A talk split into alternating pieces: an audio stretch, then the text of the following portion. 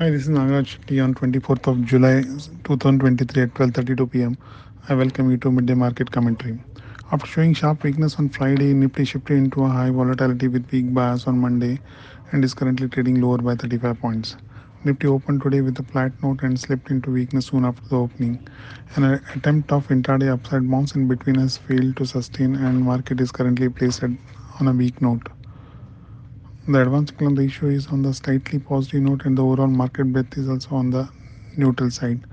The broad market indices like mid cap 100 and small cap 100 of NSE exchange are trading higher by 0.11% and 0.42% respectively.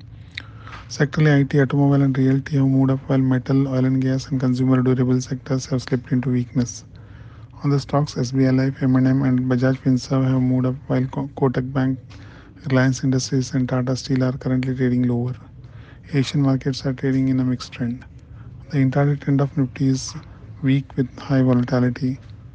Immediate supports to be watched around 19650 levels for the day and intraday resistance is placed at 19780 levels. Thank you.